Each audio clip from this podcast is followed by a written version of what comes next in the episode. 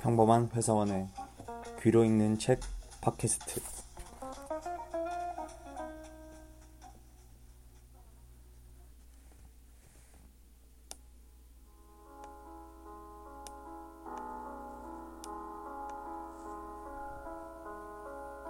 한 남자가 있었다. 그는 독특하고 신비로운 목소리로 유명한 가수였다. 그러나 변성기가 되기 전까지 그는 허약하고 별 볼 일 없는 작은 소년에 지나지 않았다. 늘 감기에 걸려 있었고 그 밖에도 잦은 병치레를 했다.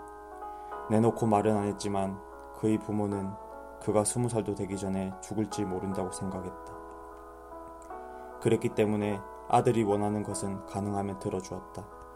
말만 하면 부모가 어떻게든 소망을 충족시켜 주었기 때문에 오히려 그는 자신이 원하는 것을 입 밖에 잘 내지 않는 소년이 되었다.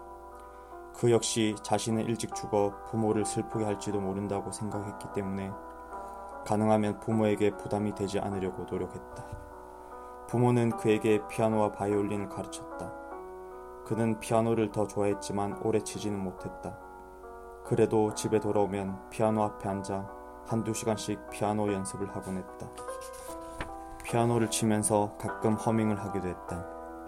피아노만으로는 부족하다는 느낌이 어린 그의 내면에서 서서히 커져갔기 때문이었다. 그러나 그런 느낌을 다른 사람에게 어떻게 표현해야 하는지 몰라 그는 아무 말도 하지 않았다. 반 친구들도 그를 알고는 있었지만 워낙 조용하고 말수가 적은 아이였기 때문에 몇 번 찝쩍거리다가 흥미를 잃고 내버려 두었다. 아이답지 않은 깊고 그윽한 눈과 한번 마주치면 잔인하게 괴롭히고 싶은 마음이 자기도 모르게 사라져 버렸다. 둥지에서 떨어져 파닥거리는 어린 새를 보듯 아이들은 그를 바라보았다. 훗날 그를 알게 된 한 여자는 그의 눈을 죄책감을 불러일으키는 눈동자라고 회상했다. 그런데 변성기가 찾아오자 모든 게 변해버렸다. 다른 아이들과 달리 그의 변성은 갑작스럽고 돌연했다. 그날도 그는 여느 때처럼 심한 감기에 걸려 며칠 동안 학교에 가지 못하고 있었다. 열도 높은 데다 목이 꽉 잠겨 아무 말도 할 수 없을 지경이었다. 땀과 콧물이 쉴 새 없이 흘렀다. 그래서 시트에 흠뻑 젖으면 어머니가 그것들을 잘 마른 것으로 갈아주었다.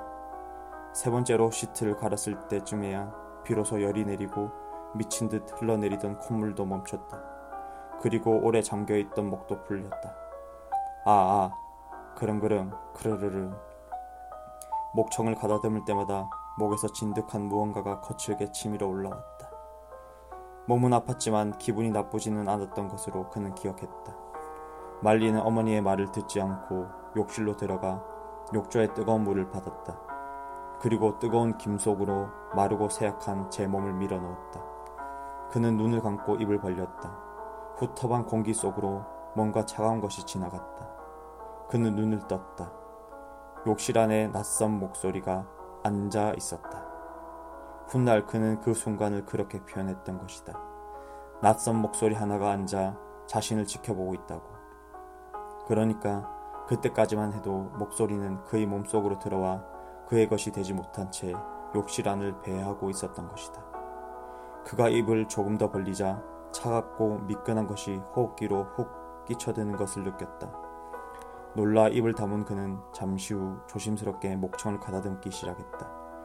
피아노를 조율할 때와 같은 단조로운 아, 아, 아 소리가 욕실에 울려 퍼졌다. 그것은 아주 매력적이고 감미로웠다. 일찍이 단 한 번도 들어본 적이 없는 생경한 목소리였지만 싫지는 않았다. 자꾸만 듣고 싶은 울림이 있었다. 그는 손바닥을 목을 때 대보고서야 그 매혹적인 목소리가 자기 목소리임을 알았다. 그는 나지막하게 노래를 불러보았다. 제 목에 나와 욕실의 도기 타일에 어지럽게 부딪혀 돌아오는 그 음성은 풍성하고 다채로웠다. 높은 음을 낼 때는 아주 예리한 칼날로 웃자란 풀을 자를 때의 소리가 났고 낮은 음에서는 오래 무두질한 가죽으로 만든 북을 노련한 연주자가 섬세하게 두들기는 듯했다. 중간 음역대에서는 잘 숙성된 술이 그렇듯 독특한 성질이 여러 겹, 여러 겹을 이루며 조화를 이루었다. 거친 야성은 도회적 세름위와 어울렸고 피콜로의 음색을 닮은 고음이 바순을 연상시키는 점과 폭에져 감칠맛을 냈다. 그 절묘한 하모니만으로는 그 목소리가 가진 매력을 모두 설명할 수 없었다. 이 아름다운 목소리 속에는 어떤 날카롭고 위험한 것이 숨어 있었다. 소녀는 욕실에 울려 퍼지는 자기 목소리를 주의 깊게 들으며 그 속으로 더 깊이 들어가고자 했었다. 아, 조심해. 소녀는 몸서리를 치며 혼잣말을 했다. 생크림 같은 짙은 안개가 숲을 뒤덮고 있었다. 그 속에서 갑자기 술록 한 마리가 튀어나왔다. 2차선 도로의 한가운데에 멈춰선 멈춰선 채 고개를 돌린 술록은 마치 동화 속의 유니콘처럼 보였다. 바로 그때 기다렸다는 듯이 트럭 한 대가 맹렬한 속도로 달려와 순록을 들이받고는 잠시 도로 위에서 비틀거리다가 다시 안개 속으로 사라져갔다. 트럭이 지나간 길을 따라 순록의 붉은 피가 점점 도로 위에 흩뿌려져 있었다. 그러나 순록은 보이지 않았다. 뿔이 어지러운 그 우아한 초식 동물은 어디로 갔을까? 그는 눈을 떴다. 그리고 노래를 멈추고 수건으로 몸을 닦았다. 욕실 밖으로 나오니 어머니가 손등으로 눈물을 찍어내고 있었다. 왜 우느냐고 그가 묻자 그녀는 잘 모르겠다. 괜히 눈물이 나온다고 말했다. 엄마 나이 되면 가끔 이럴 때가 있단다. 말은 그렇게 했지만 실은 영문을 모르는 눈치였다. 그러다가 갑자기 그 몇 달 새 키가 부쩍 커버린 아들을 올려다보면서 눈을 크게 떴다. 너 목소리가 변했네? 변성기인가 보네? 그는 머리를 극적였다. 제 목소리 좀 이상하지 않아요? 그녀는 잠시 뭔가를 생각하는 듯 미간을 좁혔다. 아니, 이상하진 않은데 좀 다른 사람이 된 것 같아. 내 아들 같지가 않아. 그녀는 아들이 변하지 않았다는 것을 확인하려는 듯 소파에서 일어나 목욕으로 몸이 뜨거워진 아들을 꼭 껴안았다. 어이구, 우리 아들 맞네. 방에 들어가서 쉬어. 그날 이후부터 그의 인생은 완전히 달라졌다. 그는 사람들 앞에서 노래를 부르기 시작했다. 소문은 빨리 퍼졌다. 수업에 들어온 선생님들에도 선생님들도 그에게 노래를 시켰다. 몇몇 여자애들이 알아누웠다. 별로 슬픈 노래도 아니었는데 사람들은 눈물을 흘렸다. 그의 노래는 듣는 사람들 모두에게 자기 생의 가장 슬픈 순간들을 떠올리게 만드는 묘한 힘이 있었다. 체온도 올라가 그의 노래를 들을 때면 돌연저릿 한기를 느낀다는 사람도 있었다. 내 평생 경험한 가장 달콤한 추위였어요. 당시 그의 노래를 들었던 한 여자는 훗날 이렇게 회고했다. 한 여선생은 그를 상담실로 불러냈다. 한참을 안절부절 못하던 그녀가 손을 뻗어 그의 뺨을 갖다 댔다. 미안해. 한 번만. 그냥 한 번만 너를 만져보고 싶었어. 내가 정말 사람일까? 생각했단다. 어떻게, 어떻게 너는 그런 목소리를 가졌니? 그러고도 어떻게 그렇게 무심할 수가 있니? 넌, 넌 그게 아무렇지도 않아? 그가 살아가는 동안 무수히 받게 될 질문 세례의 시작이었다. 길지 않은 일생 동안 그는 많은 여자를 안을 수 있었다. 가끔은 남자와도 잤다.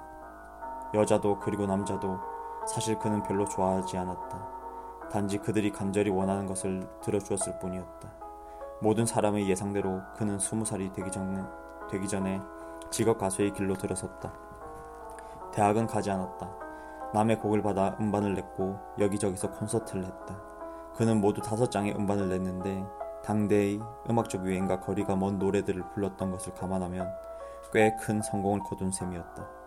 기업적인 매니지먼트 회사에 소속된 건 아니었지만 적지 않은 수의 열광적인 팬들이 있었다.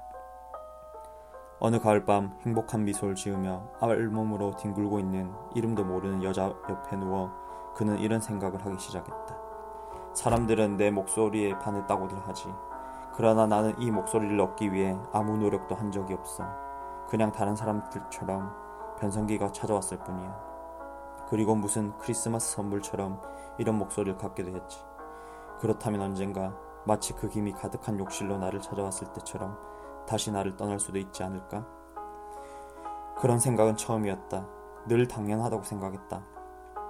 새로 산 차를 몰고 주춤주춤 도로로 나서듯이 그러다가 어느새 그 차가 자기 차라는 것을 추워도 의심하지 않게 되듯이 그는 새로 얻은 목소리에 익숙해져 있었고 그래서 그것으로 돈을 벌고 사람들의 마음을 빼앗는 것에 대해서 아무 의심도 하지 않았던 것이다.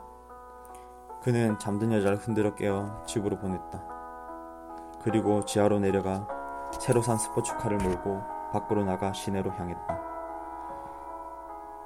가끔 사람들이 그리울 때마다 모자를 눌러쓰고 어두운 구석에 앉아 데킬라를 마시다 가곤 하는 클럽이었다.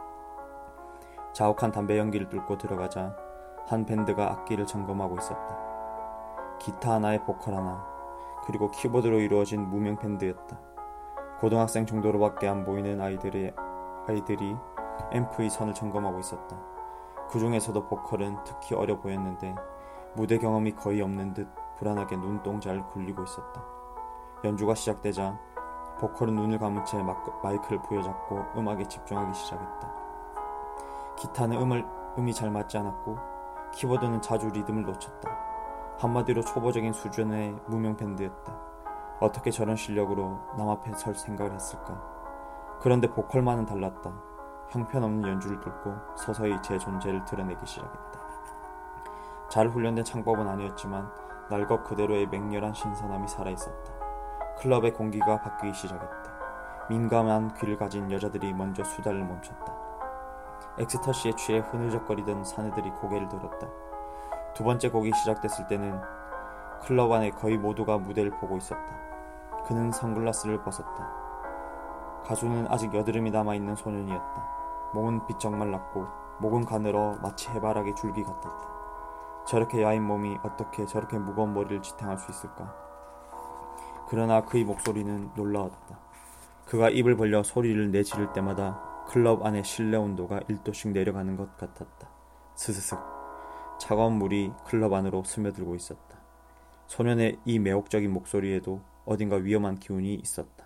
낯설지가 않았다. 소년의 노래를 들으며 그는 자기도 모르게 흐르는 눈물을 남몰래 닦았다. 바로 그때 쉬턱 거대한 무언가가 천천히 길고 무거운 꼬리를 부드럽게 흔들며 그가 앉아있는 테이블을 지나 어두운 플로어를 가로지르고 있었다. 눈물로 흐려진 눈으로 그는 그것을 지켜보았다. 악어였다. 그토록 거대한 파충류가 꼬리를 흔들며 클럽 한가운데를 통과하고 있는데도 아무도 그것을 눈치채지 못하고 있었다. 악어는 노래에 빠진 사람들 사이에 유연하, 사이를 유연하게 통과해 더 깊은 어둠으로 들어갔다. 온전히 그 안으로 사라지기 직전의 악어는 뭔가 잊은 것이 있다는 듯 쓱 뒤를 돌아보았다. 나를 찾는 걸까? 그의 온몸에 드르륵 돌기들이 솟았다. 다섯 곡을 내리 부른 뒤 밴드는 무대 뒤로 퇴장했다. 그는 자리에서 일어나 무대 뒤에 마련된 옹색한 대기실로 갔다. 꽃다발을 든 여자들이 대기실 앞에 진을 치고 있었다. 몇 명은 그를 알아보고 소리를 질렀다. 그는 향수 냄새를 풍기는 여자들을 젖히고 대기실의 철문을 열었다. 땀을 흘리며 악기를 챙기고 있는 세 명의 덜 자란 청년 혹은 웃자란 소년들이 거기 있었다. 그는 보컬을 불렀다. 소년이 그에게로 다가왔다. 숨이 아직 거칠었고 눈은 꿈꾸는 듯 몽롱했다.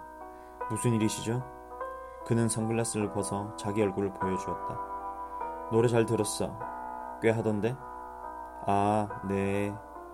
소년은 그가 누구인지 전혀 알아보지 못하는 눈치였고 알고 싶어 하는 것 같지도 않았다. 초조해진 그는 더 화려한 찬사로 소년의 마음을 사로잡으려 했었다. 그러나 그럴수록 소년은 그를 지겨워하는 눈치였다. 어서 그에게서 벗어나 밖에서 꽃을 들고 있는 소녀들에게 가고 싶어 하는 것 같았다. 그는 소년에게 물었다. 올해 몇 살이니? 변성기는 지난 거야? 돌아서려던 소년이 발길을 멈추었다.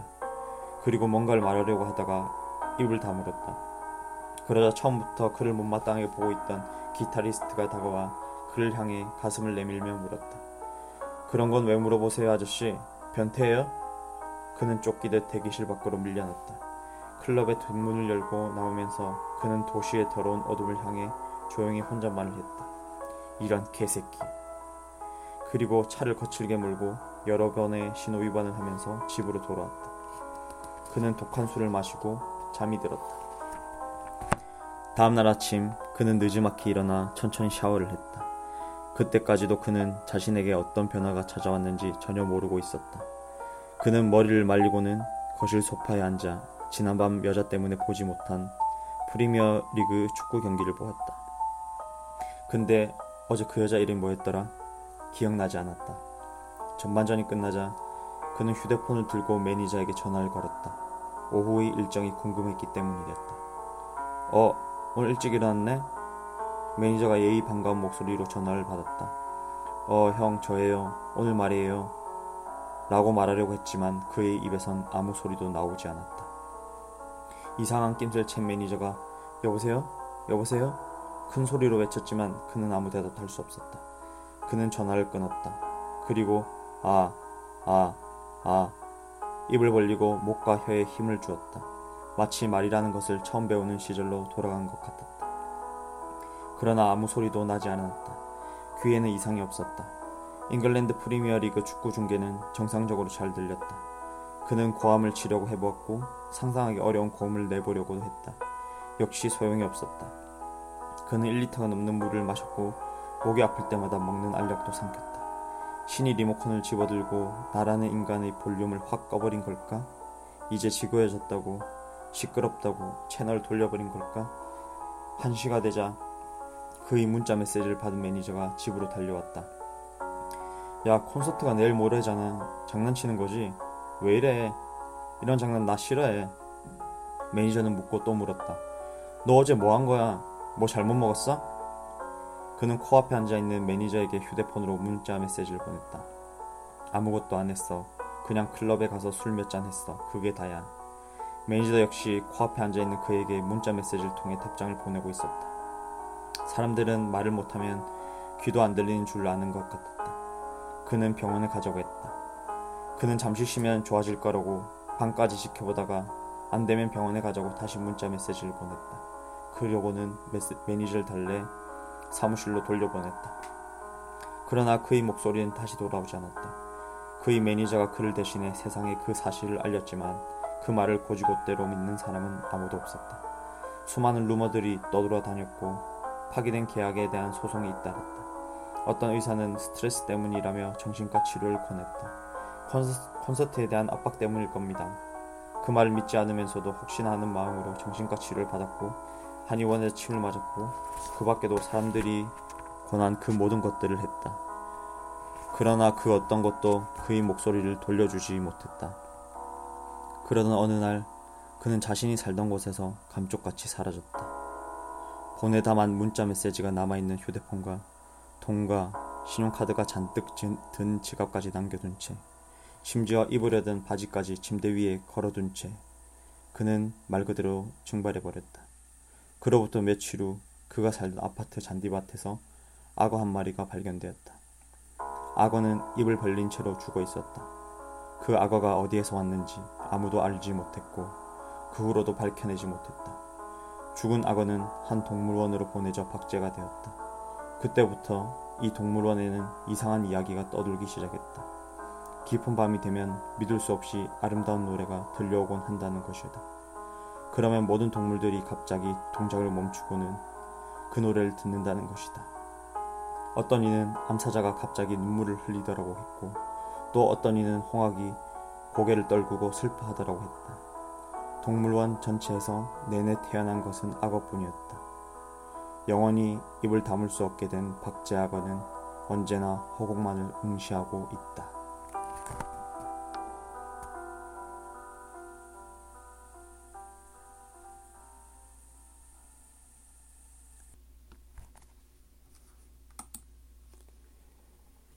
지금 읽어드린 소설은 김영하 작가의 악어입니다. 첫 녹음이라 김영하 작가 팟캐스트를 벤치마킹했습니다. 여러분의 삶에 따뜻한 흔적이 되길 바랍니다. 평범한 회사원 이준호였습니다.